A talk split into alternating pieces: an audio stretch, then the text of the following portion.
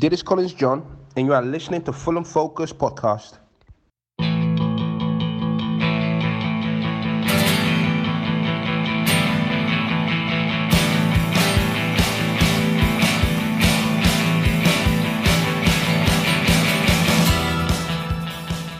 Hello and welcome to the Fulham Focus iPodcast. I'm J Mac, your host, and with me are Stato and Marty to chat all about our delicious 1 0 victory against Boro at the cottage last Friday night. A great result with some standout performances, but in fact, the weekend was filled with great results, as you can probably tell from the music playing behind me. Leeds lost and are falling apart faster than a custard cream in a vast hot ocean of PG tips. And Brentford drew. We are now five points away from an automatic place, ladies and gentlemen, which makes our trip to Charlton on Wednesday vital to keep this form going and to not slip on any bananas in predictable Fulham fashion. Good thing we'll be previewing Charlton too. All that on the other side of this noise. Fulham. Right, Stato on my left and Marty on my right. Here I am. Hello, boys. Now, the question prior to the match was who would replace Mitro and Bobby Reid was the man tasked with the responsibility of playing in the middle. I mean, he missed some great chances early on, but there was a superb fluidity to Fulham's play. First 25 minutes or so, it reminded us of, I don't know, Reading or Millwall. I mean, does this mean that Mitro does restrict the way we play somewhat, or was this just some excellent play by a team that is more than capable of producing on its day? What do you think, Mr. Statos?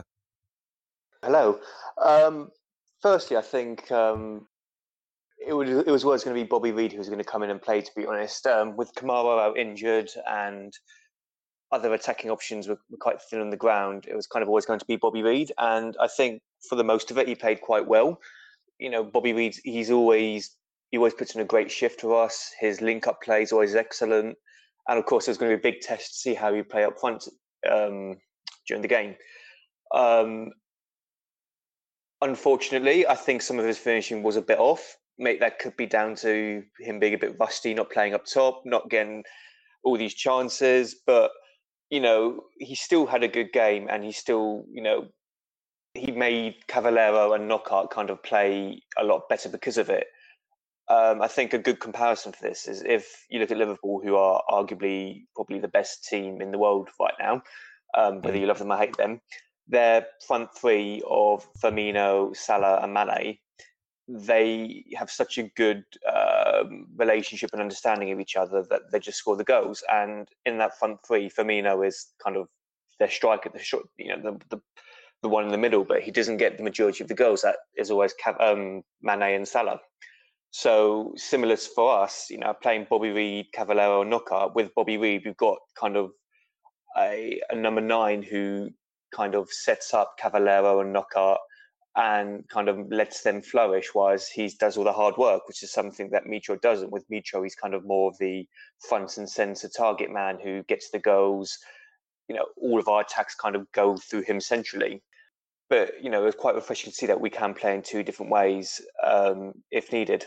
Yeah, I have a tweet here from um, at Fulham Flutter, Anthony B, and the tweet is Anyone who thought Reed was terrible or ineffective last night simply does not understand football or just wasn't watching properly after a few beers. Essential to our victory and dynamism. Is it dynamism? Um, Marty, I'll go to you with that. Well, do you agree with that tweet? And what are your general thoughts on Reed coming on for Mitro and the way we looked? Ah, I thought it was good. I mean, I think we all assumed the uh, worst without Mitrovic, you know, being out to four to six weeks. We were all crying out for, oh, we're going to bring in a striker. Kamara being injured. But I thought Bobby Reid, you know, I, I, know he wasn't finishing stuff, but the creativity that we were doing. I mean, we could have won that game easily, five or six nil by halftime. And it was like the first 29 minutes was pure dominance, and it was really pleasing to see. And suddenly, you know, while we were kind of looking at it as a, a, a situation where we're thinking, we haven't really got creativity. We're not doing anything. Suddenly, we were seeing a different side to this film, and it's almost like the pieces are coming together. And I say a certain rock at the back also helps. I think we already know who that is. We have talked about well, we talked about Rodak until the woolly mammoths come home, you know. But nonetheless, it was an amazing performance by Rodak. Great few saves, and you know he's our best keeper in my opinion for the last six years. Yada yada. We talked about that he was part of the holy clean sheet trinity number one, okay? But clean sheet trinity number two, it's great to see the ever popular Kevin McMatic get another chance, especially with Harry Arter fit and breathing down his net. I mean, Stato, how did Super Kev get onto you? Um, it, it's it's been really refreshing to actually see McDonald come back into the team. At the start of the season, um, with Arter and Harrison Reed coming in, you'd think that McDonald would kind of take more of a backseat role this season, um, coming off the bench to see a win um, and being very much a squad player. And that seems to be the case for at the beginning of the season. Um, he hasn't had many starts, but he's come back into the team, and he always seems like a revitalised player almost because you know, he didn't have the best of times in the Premier League, and uh, like a lot of our players, their confidence would have got a bit knocked. Um, so you know, he's come back in, and he's he's playing like he's playing like the Kevin McDonald of old. You know, the one we had when we went up, the one who 100%. protects the defence. You know, he he did that. He, he's excellent as that vital link between the defence and the midfield. And you know, if we if he can maintain this form for the rest of the season, you know, that it's just fantastic news for us. And you know, I can see our defence being a lot more astute and a lot more uh, kind of safe, even. And yeah, it's just it's just good to see, really. Yeah, I mean, I've got to say it was great to see K Mac back at it again, and you know, it's it's weird, you know, three starts and three wins, and there's another player who had three starts and we've had three wins from, but we'll come to him in a minute. Um, look, after six minutes, Cairney played the ball out to Joe Bryan on the left hand side and he centered it to Knockaert, who scored from very close range. I mean, it looked like an easy goal, but it was a great move, wasn't it? Talk to me, talk to me about Knockaert, Marty. I mean, he's starting to look like the player that was promised to us when we bought him in August, isn't he? Yeah, it's, it's weird because at one point we were all kind of thinking, oh, he's not great. And then he got dropped and, you know, put onto the bench. And then he seems to really sort of I don't know, come into his own, almost like he's sitting on the sidelines for a while on the bench. He's kind of observed what he needed to do. Obviously, yeah, he has about 65 shots and about one of them will go in. But you can't deny his passion. You know, he's he's looking like a player that as as you said, like, you know, the players uh, so the people that were Brighton fans were saying you're getting a really good player in there, Knockaert he's he's such a threat, and and he's one of those people as well. When he's in your team, he's great. If you're against him, he's an absolute nightmare, and and that's what you like to see. It's just adding that sort of extra threat, you know. And with Cav on the other side, who's ever since he signed that contract seems to be a completely different player at the moment. Yeah, I noticed Cavaleiro was, you know, brilliant this game. I thought, you know, he, he was just so strong on the ball and his passing was immense. But going quickly back to Knockaert, as you alluded to there, Stato, I'll go to you with this. You know, the lead up to the goal was Joe Bryan bombing on forward with a really lovely assist. And we've just recently signed Terence Kongolo, a very promising left centre back, potentially can be left back as well. And there were rumours that, you know, Joe Bryan might be off to Watford and Kongolo's going to take his place. But it does show you from this goal how much we still really do need Joe Bryan when on his day he is fantastic. What do you think? Yeah, absolutely. Um, you know, it was a great assist from Joe Bryan, and you know, one of his big strengths is getting crosses in and getting, you know, kind of his final third of attacking is always very good with Joe Bryan. It's always his defensive abilities, which are always a bit questionable. Um, and I think he has kind of been a bit unfairly targeted in recent weeks because you know all of the all of the opposition's attacks tend to come down the right hand side, which is where he's defending. Um, so it's always you know blame Bryan. But I think he had a very solid game. It's good to see him come back into the team. Um, and obviously, you've got the assist with it.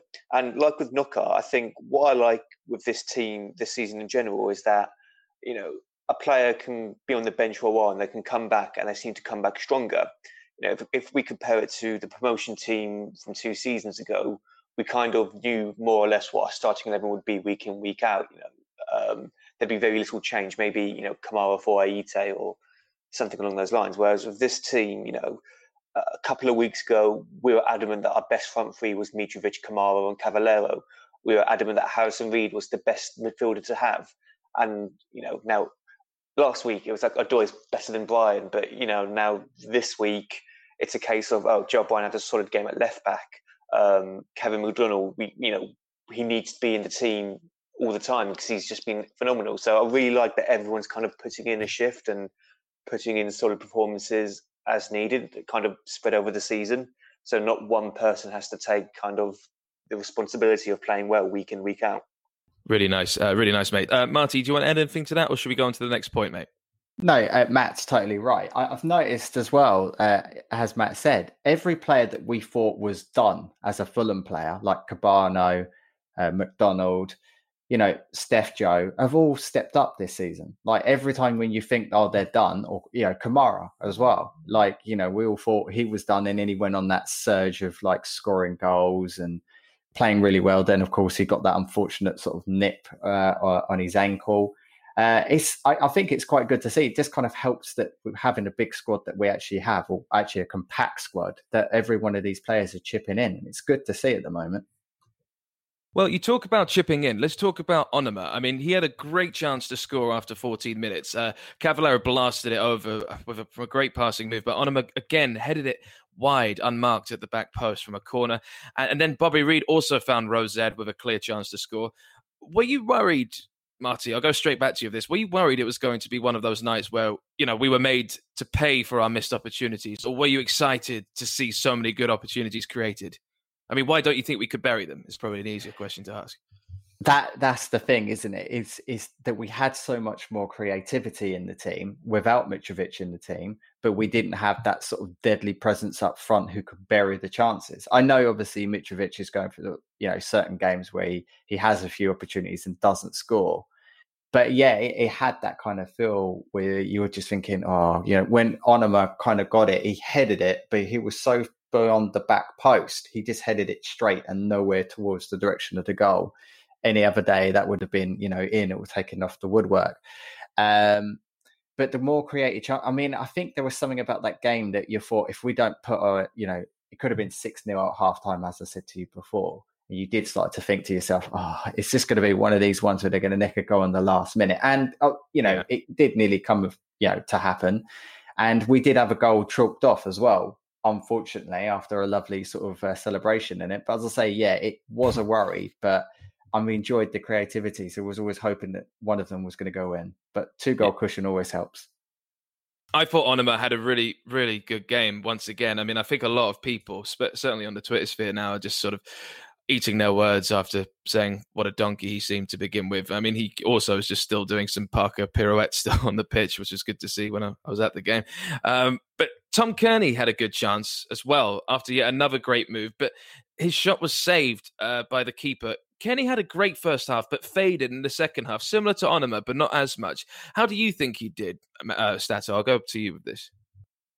Uh, yeah, I think he had a good game. Um, I think this season in general, he's kind of been playing less of an advanced role that we've seen before, and he's playing more of a uh, traditional midfielder role, which you know it's, it's working. It's fine. He's, he's putting in good shifts. Maybe not as creative as you know at an expense of that, but yeah, I think he had another solid game. Um, obviously, in the second half, he did kind of fade away. Maybe that was down to fitness. Um, I know that he, he hasn't been in the, in the squad for the last uh, couple of games, so you know it could be a bit of match fitness there. But you know, as a benefit on the plus side, we had quite a few midfield options on the bench that we could replace him with. He was replaced by Arter, I think. So you know, it wasn't the biggest issue, but I think the if the Mitro injury is longer than we thought, Cairney will be quite an important player to have in that midfield because if we're playing this kind of creative, free-flowing football without Mitrovic, you know, he's kind of a big uh, catalyst for that, and it's someone important that we'll need in the middle in the midfield for. I've got some uh, tweets here actually about Cairney's performance, and I just want to see what your thoughts are on the Marty sir. Like, so uh, here's from one from Daniel. It says, "When we played well yesterday, a lot of it came through Cairney look at his ball in the build up to the goal, for example. But in the patches we didn't play well, he was anonymous. Then another guy underneath writes, he's relying too much on one foot and seems to be lacking inspiration when without the ball. Uh, just like to hear your thoughts about that, if that's something that's rung true to you over the past few games for Cairney, mate. It's it's strange because he started off really well at the beginning of the season and then he faded. So we're not yeah, sure. scored some worldies. Yeah, exactly. He's, he's what he's well known for, isn't he? Gets he giving you that opportunity. I, I, I, don't. I think it's a bit difficult to judge him on that performance because I mean he got substituted sort of 20 minutes into the second half, I think, if I remember rightly. Um, and as he's coming off like from an injury, uh, coming back from an injury, and he was off for quite a while, you kind of kind of give him benefit of the doubt. But it, as the saying used to be, if Cairney plays well, Fulham play well, and we have managed to cope without Cairney. So it's a bit difficult. It's, he's not the same player he was at the beginning of the season, but then, you know, we saw him have an opportunity where he saw it, and then you thought, oh, if he's going to take a shot, you know, maybe that goal would kind of give him that confidence. Don't know. But as I say, I, I'm not one who's out there to sort of be like throwing Cairney at the bus at the moment, I'm afraid. Well, let's talk about some people that we do like to throw under the bus. Uh, Patrick Roberts uh, looked like Boro's most effective playmaker in this game, and I'll just really quickly to each of you because you know we don't want to talk about this too. But I mean, I find it really weird because you know I remember seeing Patrick Roberts, you know, when he was playing for us, and he looked so young, and he's quite a small chap, but now he's got a bit of stubble. It's really bizarre. But you know, do you think he deserved the booze that he got when he took that corner from the hammy end? I'll go to you, Stato, really quickly. What are your thoughts on Patrick Roberts? Um, it's it's a well, it's a bit of a difficult one because you know when he left, it was a bit annoying because he was kind of coming through. He's he's one of our own from the academy, and he could have he could have gone on to bigger and better things. You know, however, I think we got was it 15 million for him in, um, back then. I think we got 15 million from, for him from City. Yeah, maybe with some um, add-ons as well. Actually, I think maybe. Yeah, so you look back on that and it was probably quite a good deal. I mean, in hindsight, we were thinking, oh, we, lost a great talent. He's going to go on to do big and better things, and it hasn't worked out for him. So yeah, I mean, I, I can understand why some people booed him, but you know, he wasn't really a Fulham like legend or anything that left on bad terms. So yeah. Yeah, fair enough. And like, uh, Marty, are you in Baldo's situation where you hate him as much as like? What are your thoughts on him? Baldo was a massive fan of him. Um, yeah, I, I, yeah, I, he was never the player that we actually were hoping to see. I mean, he was, he's, he's kind of like, you know, in some ways a Harvey Elliott, you know, where we never saw his full potential. He's a small player in midfield. I feel like Harvey Elliott will probably go on and maybe do a little bit more, but obviously he left on bad terms. Uh, but we got a profit you know, and at the end of the day, we got one of our own who stepped up, who was in that team of Moussa Dembele and Pat Roberts, and his name was Ryan Sessegnon. So I kind of, you know, sweetened the blow. He's not, you know, he's gone on and he's won trophies with Celtic. He's just, you know, moved around on loan in different places. I, I think it was he in somewhere like Belgium or Holland last season. It's it's a shame because you always want, you know, certain players that are from your academy, you know, if they do go on to, you know, to see what they go and do. But at the end of the day, he's not really been the player. But I think he got booed due to frustration. I think he was their best player. All the time you keep thinking, Christ, he's not going to score, is he? You know, typical former Fulham player scoring against us. But it didn't happen. If you, it's it's like Marmite, you love her or hate him. I didn't really have an opinion with him. Really, I just thought he was a very good player for him. Yeah, and I agree. I don't think there's. Um, I I just didn't see the necessity to boo him at all. I think he made he made a probably a poor decision to leave, and because I feel like actually maybe his level is where he is at the moment, but he might improve. But for me, there's no ill blood there at all. Now let's go from. I have just sorry. Um, I just want, just looked him up, and he's actually still only 22 years old. I feel like he's been around exactly. for, for longer, so you know he may still come good. Who knows? Who knows? Uh, but let's go. Let's go from booze to cheers. Like so, this is clean sheet Trinity number three, the final one. The other guy who's had three starts and three wins. It's Virgil van Mike. Michael Hector looked excellent this game. And it's good to see, to finally have someone that's a tall, composed presence in our defense now, isn't it, Mr. Stato? Absolutely. Um, I, I, said on the last pod that, you know, it looked like Hector was kind of this alpha centre alpha, yeah. that we've been crying out for. And again, in this game, it looked more and more like this was the case. Um, again, he commanded the defence. I think he won literally every header in the air that, that, that came towards him. Um, put in some fantastic tackles. I remember there's a really good last ditch tackle he did um, as a bubble player was in on in the box. He just was very composed and got the ball intercepted perfectly. And it's, it's just refreshing to see because we've had a bad defence or a leaky defence for so long now and you know, in Rodak, Hector, and McDonald, if you know they stay in the team and they can keep this defence compact, it's just going to be really refreshing to see us get more clean sheets. To be honest, it's the Hector effect. I mean, you you know, uh, me and you, J Mac, were absolutely adamant during that summer transfer window about us getting Michael Hector yeah. over the line. And Yeah. due to Levy holding back on the Session money, it didn't Mhm. happen. All I know is that Hector had passed his medical. He was ready to sign, and unfortunately, we couldn't. But uh, eventually, we announced, I think, a few weeks later that we, he would be joining in January. And it's literally like a breath of fresh air. It's like the time that we signed Mitrovic and Tar- yeah, Target into the team. It's Yeah. like having a Hangeland back in the team. It's so good to have a defender who knows what he's doing and doesn't mess about with it. It is so good to see at the moment. It really, really is. And I'm really glad because I was thinking, oh God, please don't end up being rubbish. But yeah, it's it's brilliant. I'm loving every minute of it. Me too, and I think him next to Tim Ream actually works. I, I thought it would be Mawson. I mean, maybe it might be Mawson in the future, but the Tim Ream and I mean, Boro aren't mugs, as Danny Boy would say. I mean, this was, you know, they're a good team. They've had some really good results recently against big teams in this league. So, you know, we have to take it that, you know, this was good defense and there was a good partnership. And, you know, it does make you think if there were, if we signed him eight minutes earlier before the deadline, you know, we may be in a higher position than we are now. But we don't do it the easy way. That's not the Fulham way. Now let's talk about.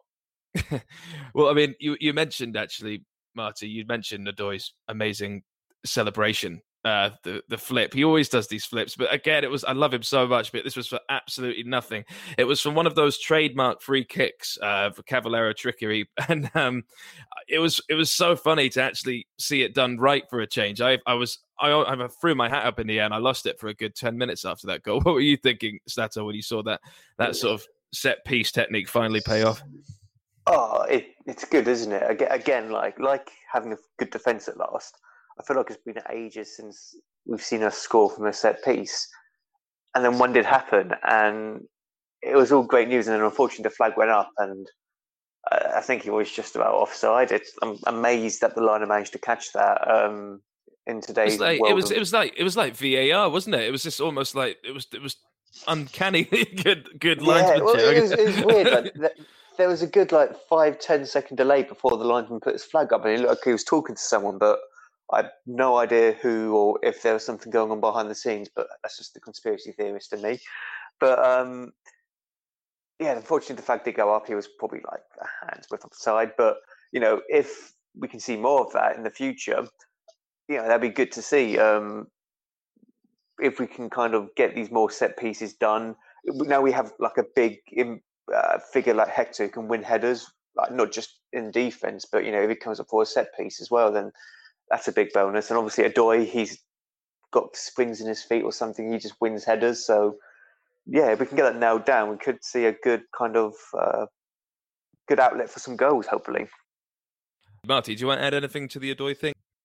Just a little bit. It just it was the most delayed offside ever. It was almost like the linesman was so going, "Wow, that's a really good celebration." Oh shit, it's offside, and then just put he suddenly put his hand up. You know, that's what it felt Yeah. like. So, but that's my only thing. I, I just thought after doing the celebration, you're like, you know, I'll, I'll give him ten for that, and I will just pretend that it wasn't an offside. I, I think it was the slimmest of margins as well for offside, and to score a goal from a set piece, it's like taking away us scoring a goal from a corner. How dare they? I know. I got. I got to say, there's another. I'll stop. You know, I'm like fucking talking clock today. I'm just giving out tweets. But there was one of my favorite tweets I've seen in ages from Harry at uh, uh, Santandavo. Uh, Dennis Odoi is Fulham. Never come across a player who was more perfectly who more perfectly embodies a football club. A lovable, flawed lunatic. It's just probably one of my favorite tweets this year. Well, I mean, it's not only January, but you know what I mean. I think Dennis Odoi is uh, is such a such a cult hero in my books. Now let's go, talk about the substitutions.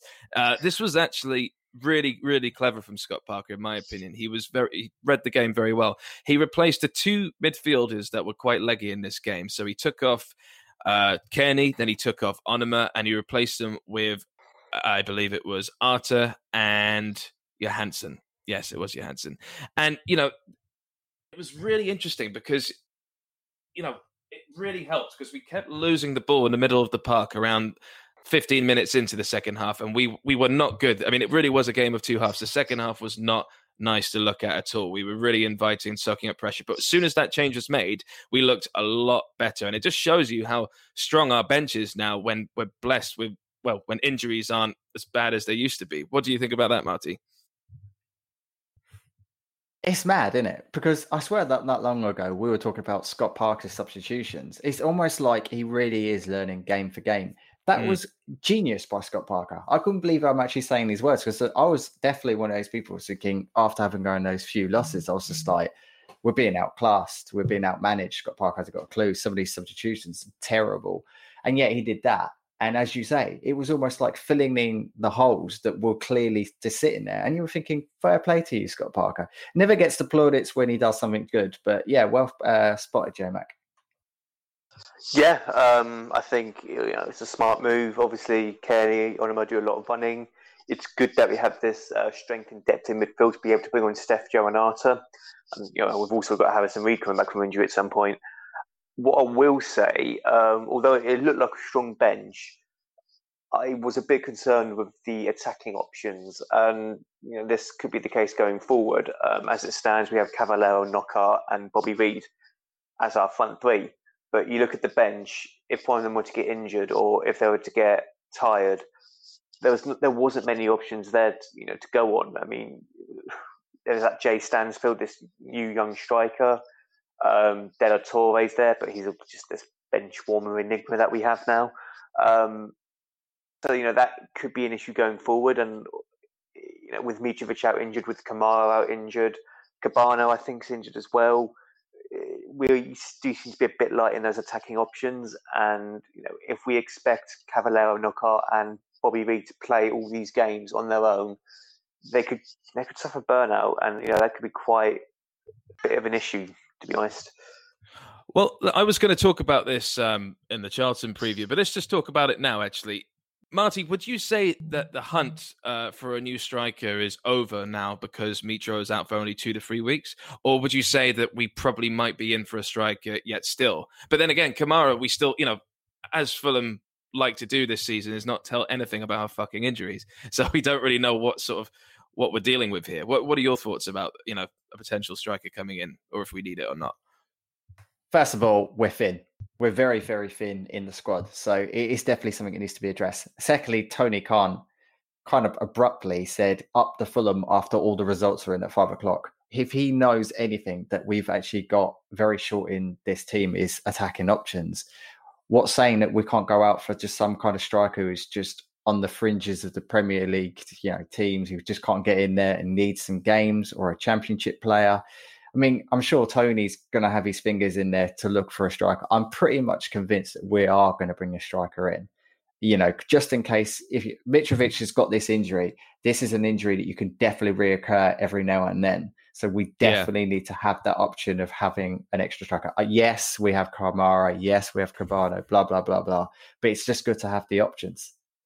It's also an injury that can, you know, get worse and be delayed in coming back. I mean, it has happened for a lot of players in the past. I think Danny Ings is quite similar. He had trouble with his ankle. I mean, we, there, there have been so many rumors going through that we're looking at, you know, potentially an attacking option from Huddersfield. Um, Zembo, I can't remember his name, but I mean, apparently that looks like a complete dud, that rumor. Um, I saw Daniel Sturridge was a rumor started by some transfer tweet bot today, which is a complete lie as well. But that was quite fun to listen to while it while it was going. But yeah, I agree. I think like the attacking options are interestingly thin, and we need to sort of deal with that if the Kamara injury is bad. But I think even if Kamara is back fit for Charlton the day after tomorrow, then we should still be getting a centre forward in this cover just to you know keep our asses safe. Now let's. sorry, um, go on. I, I, think one other thing I just want to point out is because we signed Kongolo, who can play at left back, another option we could have is to move Joe Bryan further forward into left wing, just so we have another attacking option as a winger, so we don't just have to rely on Cavaleiro or Knockaert. So, you know, that could also be a, an option, a kind of a unconventional option there as well. Yeah, and I think that's something. I mean, he was tried out against Aston Villa, so that might be something that props up. That's well spotted, mate. I mean, hmm. let's quickly man of the match. I think I know who it is. I think you know who it is. For me, well, let's go to you first, actually, Marty. Who's your man of the match? I, I, this for me, it's between two. One of them was announced on the Fulham website, which was uh, Michael Hector. Big Heck, yeah, yeah. Uh, for me, it was Ivan. I thought Ivan was brilliant uh, in the game, Cavaleiro, uh, and that's and then that was my other shout out, really. So I feel like they both deserve their kind of shout out. Oh, and uh, Odoi for the uh, celebration. Yeah, athletic Dennis Odoi, Cirque du Soleil. Uh, Stato, who's your man of the match? Um, yeah, I think uh, Michael Hector. There's kind of he had a fantastic game. He's kept us another clean sheet, and I think yeah, the club website got that right. Although an honourable mention to Kevin McDonald. Yeah, I'm I'm I'm with you on that. I completely agree. And last but not least, Parker rating. What's not your numbers for me, Mr. Marty? Uh, I will say a eight out of ten. Yeah, nice. And for you, Mr. Stato. Um, I'll give him a nice solid nine. Um, I think he got a lot right, and uh, he's he's starting to make me kind of almost love this Fulham team. Um, and what I mean wow. by that is, you know, two two years ago, you know, we we loved that team that went up. You know, we loved every player in that position, and this season it's been a bit more difficult because there's been a, a lot of kind of underwhelming performances, and you know, I've never. There's been times when Parker's been unconvincing, but you know, these last few weeks, we're getting some good results. We're playing well, and we've got a team that are just putting in some likable performances. And you know, fair play to Parker for doing that. And you know, I just hope he can keep this up. One hundred percent. And I think if those goals had gone in in the first half, as Marty alluded to, it could have been about 6 0. We would have been talking about this as probably one of the greatest performances of the season. I mean, you know, probably better than Millwall. However, it just, you know, we didn't take them. We haven't got Mitro, and maybe on another day, Bobby Reid would slot them in. So, but for me, I'll go eight and a half because I'm always doing that when I'm between the co-hosts. But I'll say eight point five, and I completely agree. Scott Parker is doing something interesting at the moment, and I think he's really it's a bit of a, a positive perfect storm going on. The injuries are cleaning up. There's just a sense that Scott Parker is starting to realize what his best selections are or tactics are. And it's nice to see that without Mitro, we now have this sort of our, our front three can be more of an elastic band and just sort of have a lot more of a dynamic play. And God, my God, the speed, the speed of our attacking was just, just on a different level to it to how it's been the entire season. So kudos to Parker. Well done. 8.5. Well done, lads. All right. After this, we'll have a little preview for the Wednesday night game under the lights at Charlton at the Valley. Fulham. And welcome back. So it's Charlton on Wednesday night. I'm actually going to this one. So let's talk about the stats that we've got in front of us, provided by our lovely Stato Arta right here. So, what's standing out to you from all this information? I mean, there's, I mean, there's quite a huge injury list, wouldn't you say, Marty, for this this team?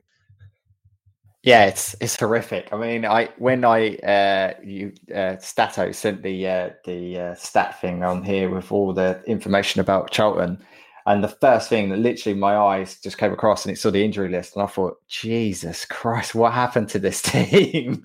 They've been decimated with injuries because they were way up there uh, at the beginning of the season, and I definitely think injuries have definitely taken its toll on this team, unfortunately there was almost like a, a, a thought that they were doing a sort of a Sheffield United at the start of the season, wasn't there? They were just you know they got they came they got promoted last season and they were going to just absolutely fly and stay around the top six sort of area, wasn't it? It was just felt it felt like that to me anyway. Yeah, hundred percent. And they gave us a hell of a game as well when they played at the cottage. To be honest with you. Yeah, that was a draw, wasn't it? It was two two. Correct. Yeah, 2 2. Goals from Cavaleiro and Mitrovic. And at the time, Charlton were 10th um, after an impressive start to the season. Um, Stato, like, these are your stats, man. You're the stat man. Tell me something that you feel like we should be watching out for in this game. Yeah, so, you know, I just want to talk about Charlton in general. Um, you know, when they got promoted last year, there wasn't actually the expectation for them to get promoted. They've kind of been under really bad ownership for the last few years. And, you know, there was a big negative atmosphere around Charlton. Um, you know, th- their attendance was dwindling people would refuse to go to matches, and uh, it was kind of a bit of a shock that they got promoted, and they did. And you know, at the start of the season, they already had a kind of a wafer thin, barely championship level squad. But they got off to a fantastic start. Um, Lee Bowyer is kind of a really highly rated young manager, um, regardless if you like him or not. But it's it's the way it's gone for them. And yeah, they got off to a really good start. Um, they had five wins from 10 games. They'd only lost twice before playing us. Um, and then, you know, I think along with the injuries, the kind of promotion buzz kind of died down for them quite quickly um, because since playing us, um, they've only had two wins from 16 games. Actually, that's two wins from 17 games now, um, as they lost to Preston on the weekend of those 17 games, there's been 10 losses and only a total of 11 points have been amassed, which you know, it's really poor, pretty much relegation form. You know, had, had they not got off to this great start, they'd, they'd be probably in the bottom three right now. Um, mm. So yeah, as mentioned, the decline largely has been down to this um, massive injury list, and there's also been some funny loan terminations. So one of their best players of the season was Conor Gallagher, um, young kid coming in from Chelsea, was uh, kind of plays in, in an attacking midfield role, and he's, it was it was fantastic. Um, but for some weird reason, this literally happened last week. Um, Chelsea decided to terminate the loan, and you know the Chelsea fans are fuming. Oh, you know, that's right. Yeah. There were reports of Conor Gallagher. He was he was in tears. He didn't want to go back. He was he was enjoying his football.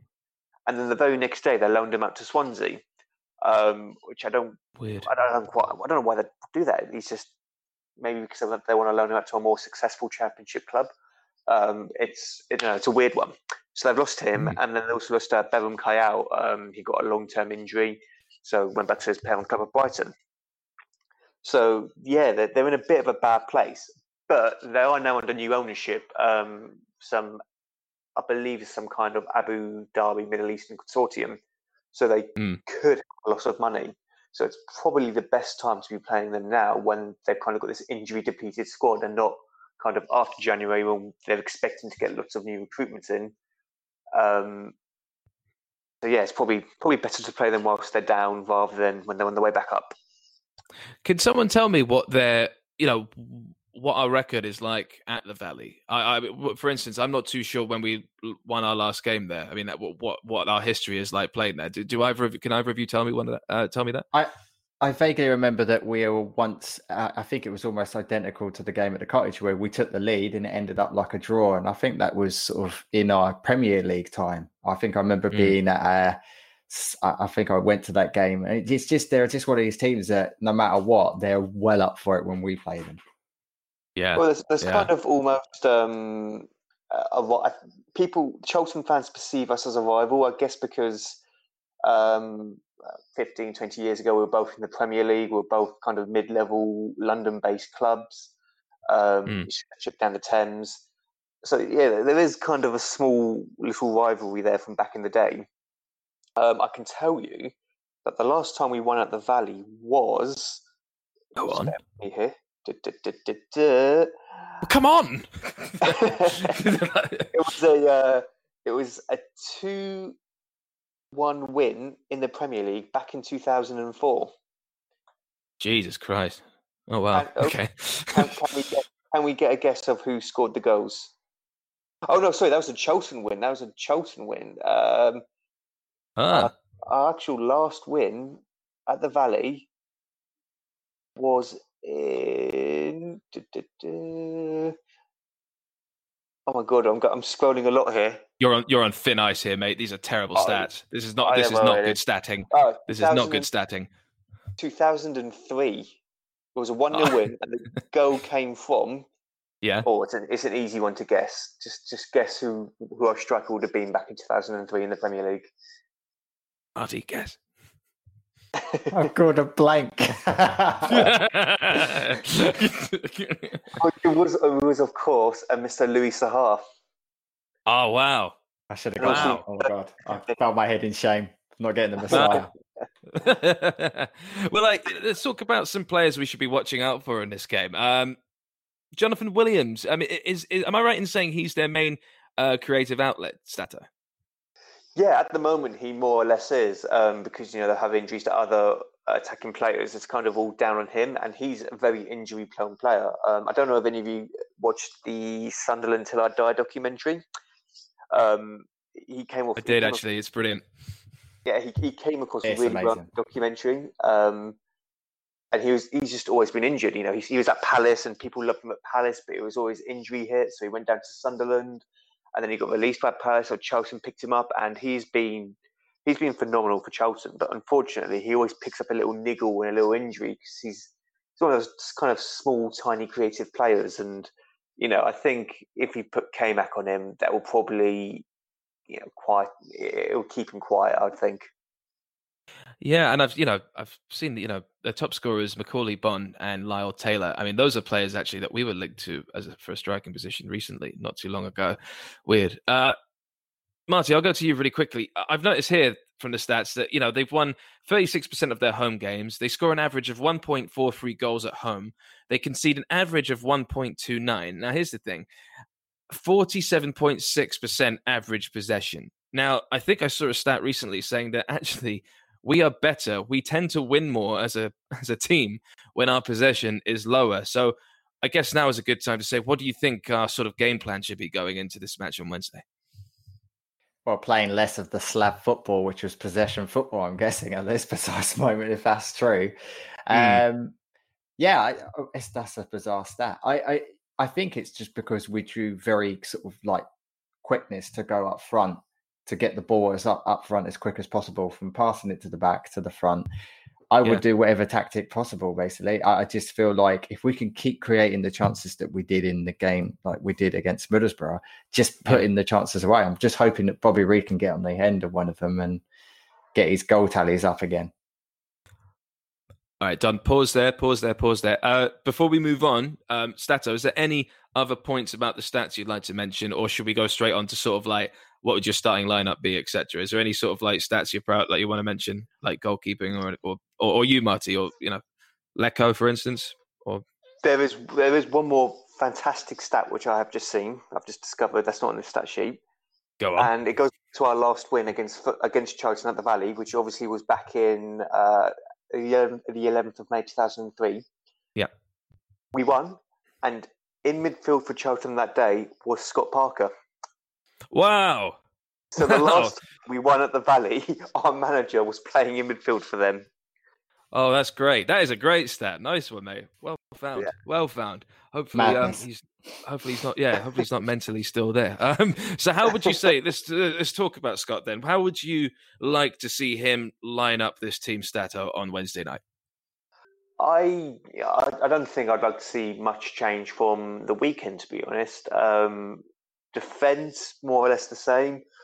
Wouldn't wouldn't mind seeing Odoi go to left back and Christie come back in, or likewise if we keep Brian Odoi, I'm completely fine with that. Hmm. McDonald, I'd expect to see in midfield, although you know it'd be a bit of a test to see if he can do two games in the space of uh, four days. But, yeah, you know, hopefully he can.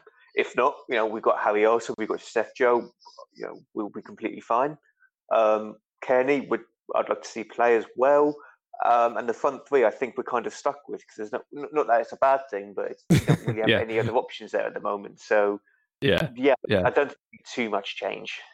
Nice one. And I mean, I think potentially we might see Terence Kongolo in this game when the inevitable happens and we, we go at three at the back at some point trying to protect the lead. What are your thoughts on that, Marty, mate? Any any differences that you'd like to see in the starting lineup from what we mentioned? Yeah, I, I think I, I, agree with uh, Stato. I, it's just if it isn't broke, don't fix it. I think we play very, very well against Middlesbrough.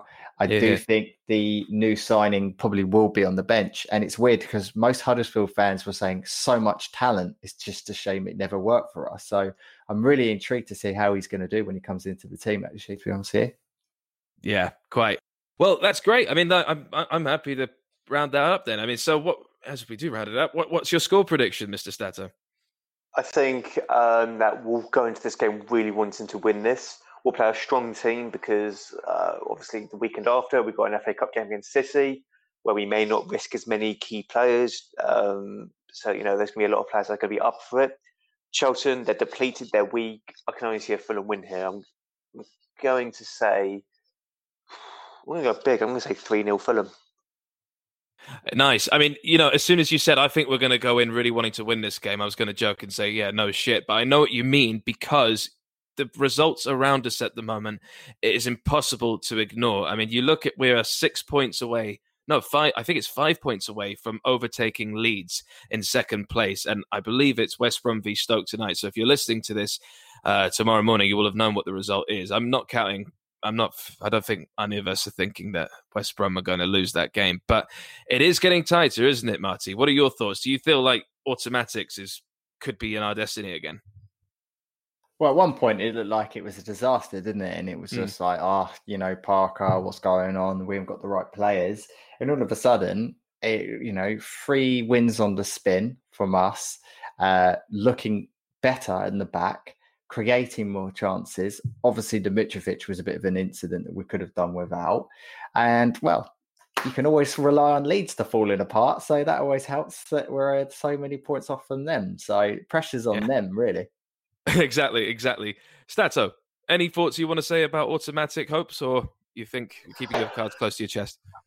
Um, I think it's definitely in a much better. We're in a much better position than we were a month ago. I think a month ago I was kind of resigned to, oh well, it's it's playoffs are best now. But you know that's the thing with the championship. You know, ev- and it's just an unpredictable league, and you know, in a month's time, we could be in first, we could be in second, we could be in eighth or something. Who knows? Um, but I think you know the pieces are kind of slowly falling into place now in a good way for us, and you know we're now into the second half, and if we can keep this up, and you know we got lots of uh, kind of advantages coming our way now. You know, we're going to have Mitrovic coming back from injury, which will be a humongous boost. We're going to have all these other players coming back. We may get one or two more signings coming in. You know, and that could kind of be the uh, the boost that we'll, we'll need to kind of get us over the line and to kind of you know kind of get through the season, hopefully in an automatic spot. All right, and Marty, never asked you, mate. What is your score prediction for Wednesday night? Go. Hello, JMac. Uh, I think uh, we should possibly go for a 2 0 win. I, I, would like to go 3 or 4 0, but I feel like I'm turning into an arrogant Leeds fan. So uh, I'm just going to say 2 0, another clean sheet, and we get the job done at the Valley. I'm going to say 2 1. 2 1, and I think we're going to get the three points for the first time since 2003. My God. but you know what? I mean, you talk about how close it's getting. Nottingham Forest uh, slowly on the rise, potentially, just like Meghan Markle's acting career. But let's go and have a drink, lads. Very nice. Thank you very much to my co hosts. Thank you very much to you guys listening. If you guys like what you hear, please tell your friends about us. We are on Spotify, we're on iTunes, we're on Twitter, we're on Instagram. We have a website where it's all of our interviews done by Danny Boy himself. And we'll be back. We'll be doing a Charlton reaction as soon as possible, preferably coming out on Thursday morning. See you there. Fulham focus update goes to show you what I know. Stoke have done it. It is 1 0 to Stoke, which puts West Brom at 53 points, Leeds on 52, and Fulham on 48. The title race is back on, in my opinion. Charlton now is huge. See you then. Fulham